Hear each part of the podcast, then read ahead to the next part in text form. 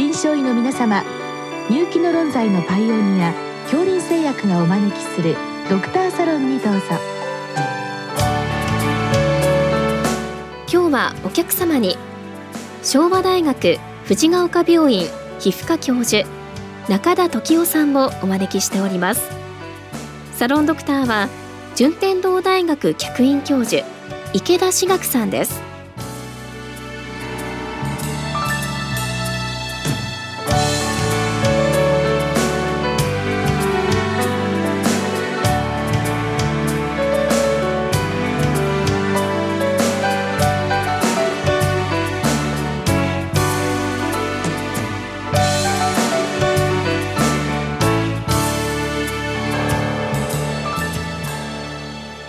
今日はですねちょっとなかなかまあ質問答えるの難しいようなのが来てるんですけれどもあの金属アレルギーについてのご質問です。で昨年皮膚科にてニッケルとマンガンのパッチテストで強度の陽性と判定されてでその後の記載ですとなんか緑黄色野菜を食べると胃の膨満感が現れるということで金属と、まあ、あの野菜類の関係はどうなのかというご質問なんですけどまず先生このパッチテストなんですけれどもおそらくもう皮膚科のドクターしかやらないと思うんですけどこの試薬とかですねやり方っていうのは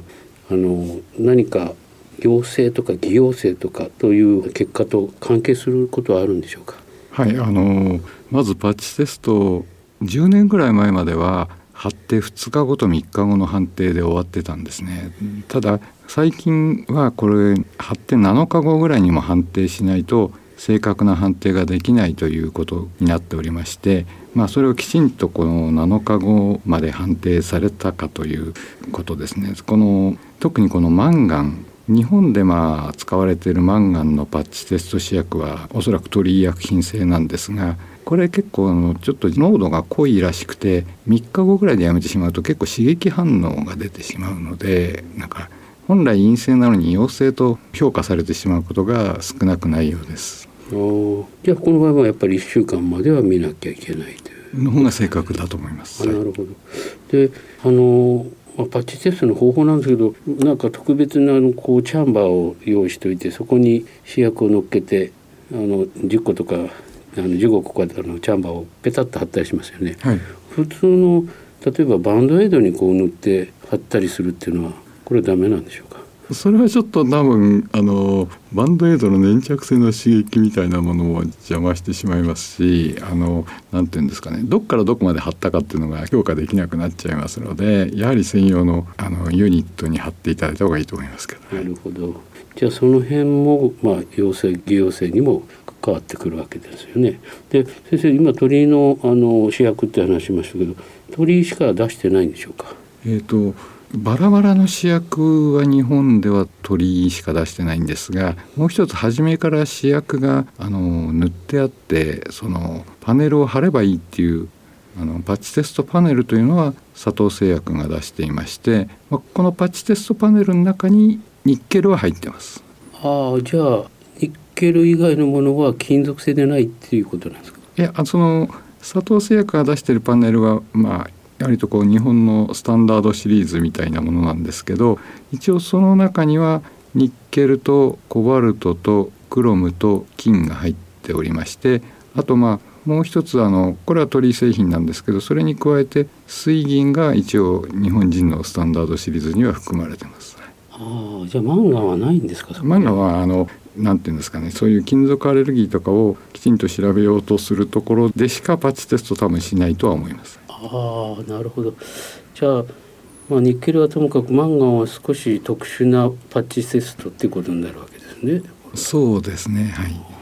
それでまああの先ほどですよね1週間、まあ、貼った後でこう見るとでその状態で陽性所見が得られるとこれはかなり信頼性が高いということなんでしょうか？はいそうですねあの1週間後陽性所見が残っているようですと刺激反応とは考えにくいですので陽性と評価します。なるほどそれでちょっとそもそものなんですけども、まあ、ここには書いてないんですけどこの金属アレルギーを疑われるあの症状を持つっていう症例なんですけどこれはどのような症状なんでしょうか？そうですね、まあ、一番あの分かりやすいのは例えばあのアクセサリー装飾品ですねネックレスとかあるいはブレスレットなんかでかぶれちゃった人はあのまず金属に対するアレルギー反応を疑います。まあ、それから歯に入れた金属のアレルギーで起こるんではないかと言われてる疾患がいくつかあって、まあ、小石脳胞症という、まあ、極めてこう難治性の疾患とか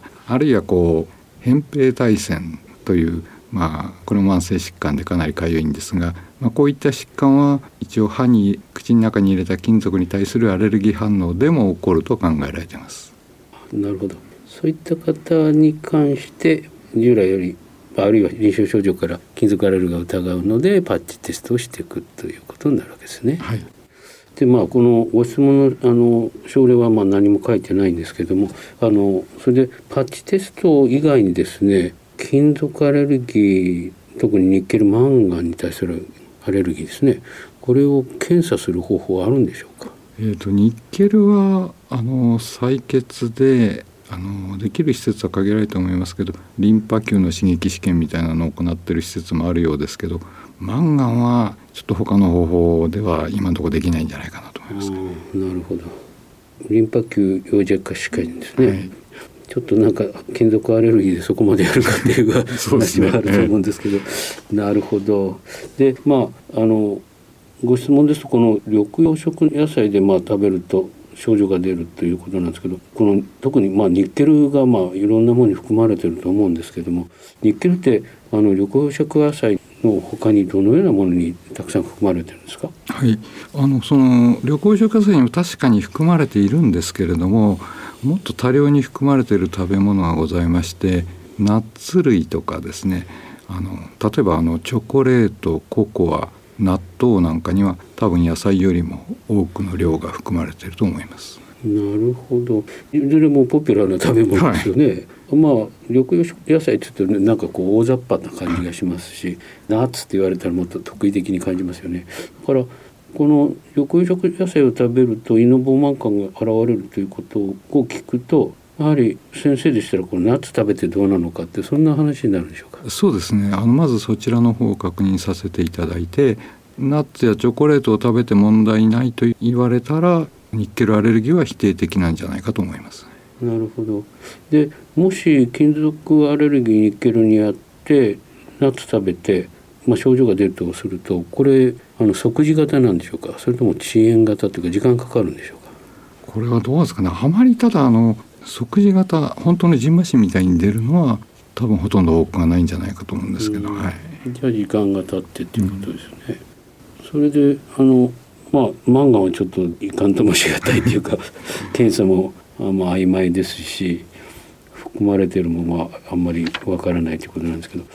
例えばニッケルがあのアレルギーであればですねナッツ食べてもチョコ食べても納豆食べても悪くなるということなんですよね。そうですね。あのニッケルアレルギーに基づいて起こっているとするならば同じような症状が出現するんではないかと思いますけれどなるほど。そ選択的にはいかないというわけですよね。ねまああのそれで野菜類にまあ金属が含まれているのはそれはまあ当たり前なんでしょうけれども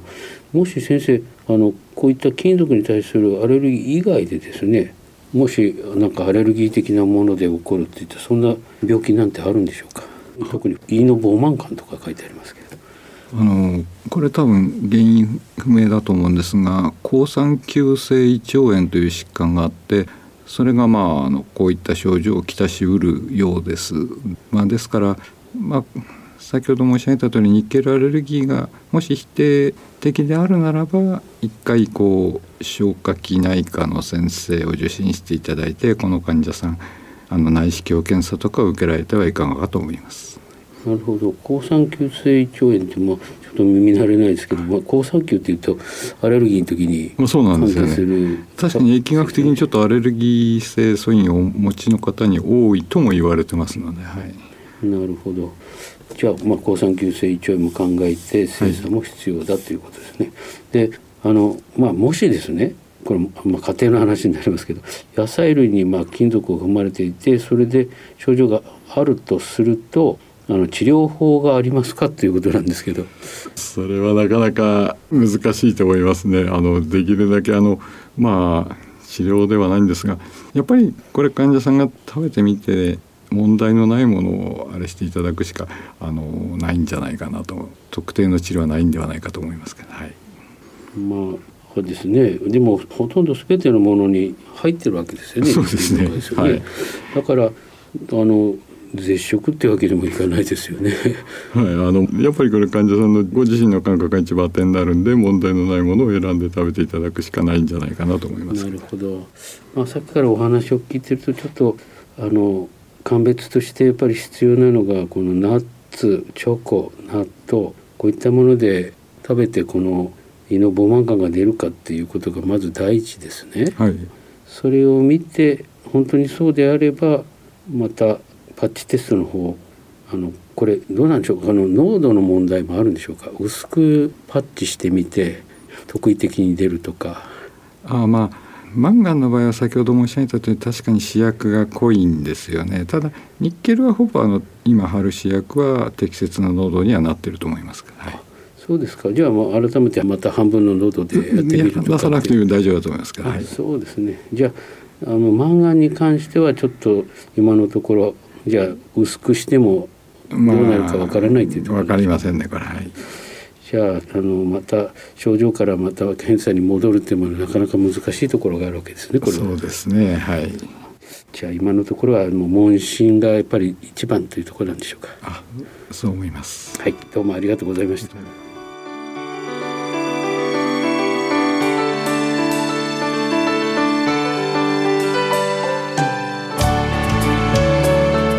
今日のお客様は昭和大学藤ヶ丘病院皮膚科教授中田時夫さん。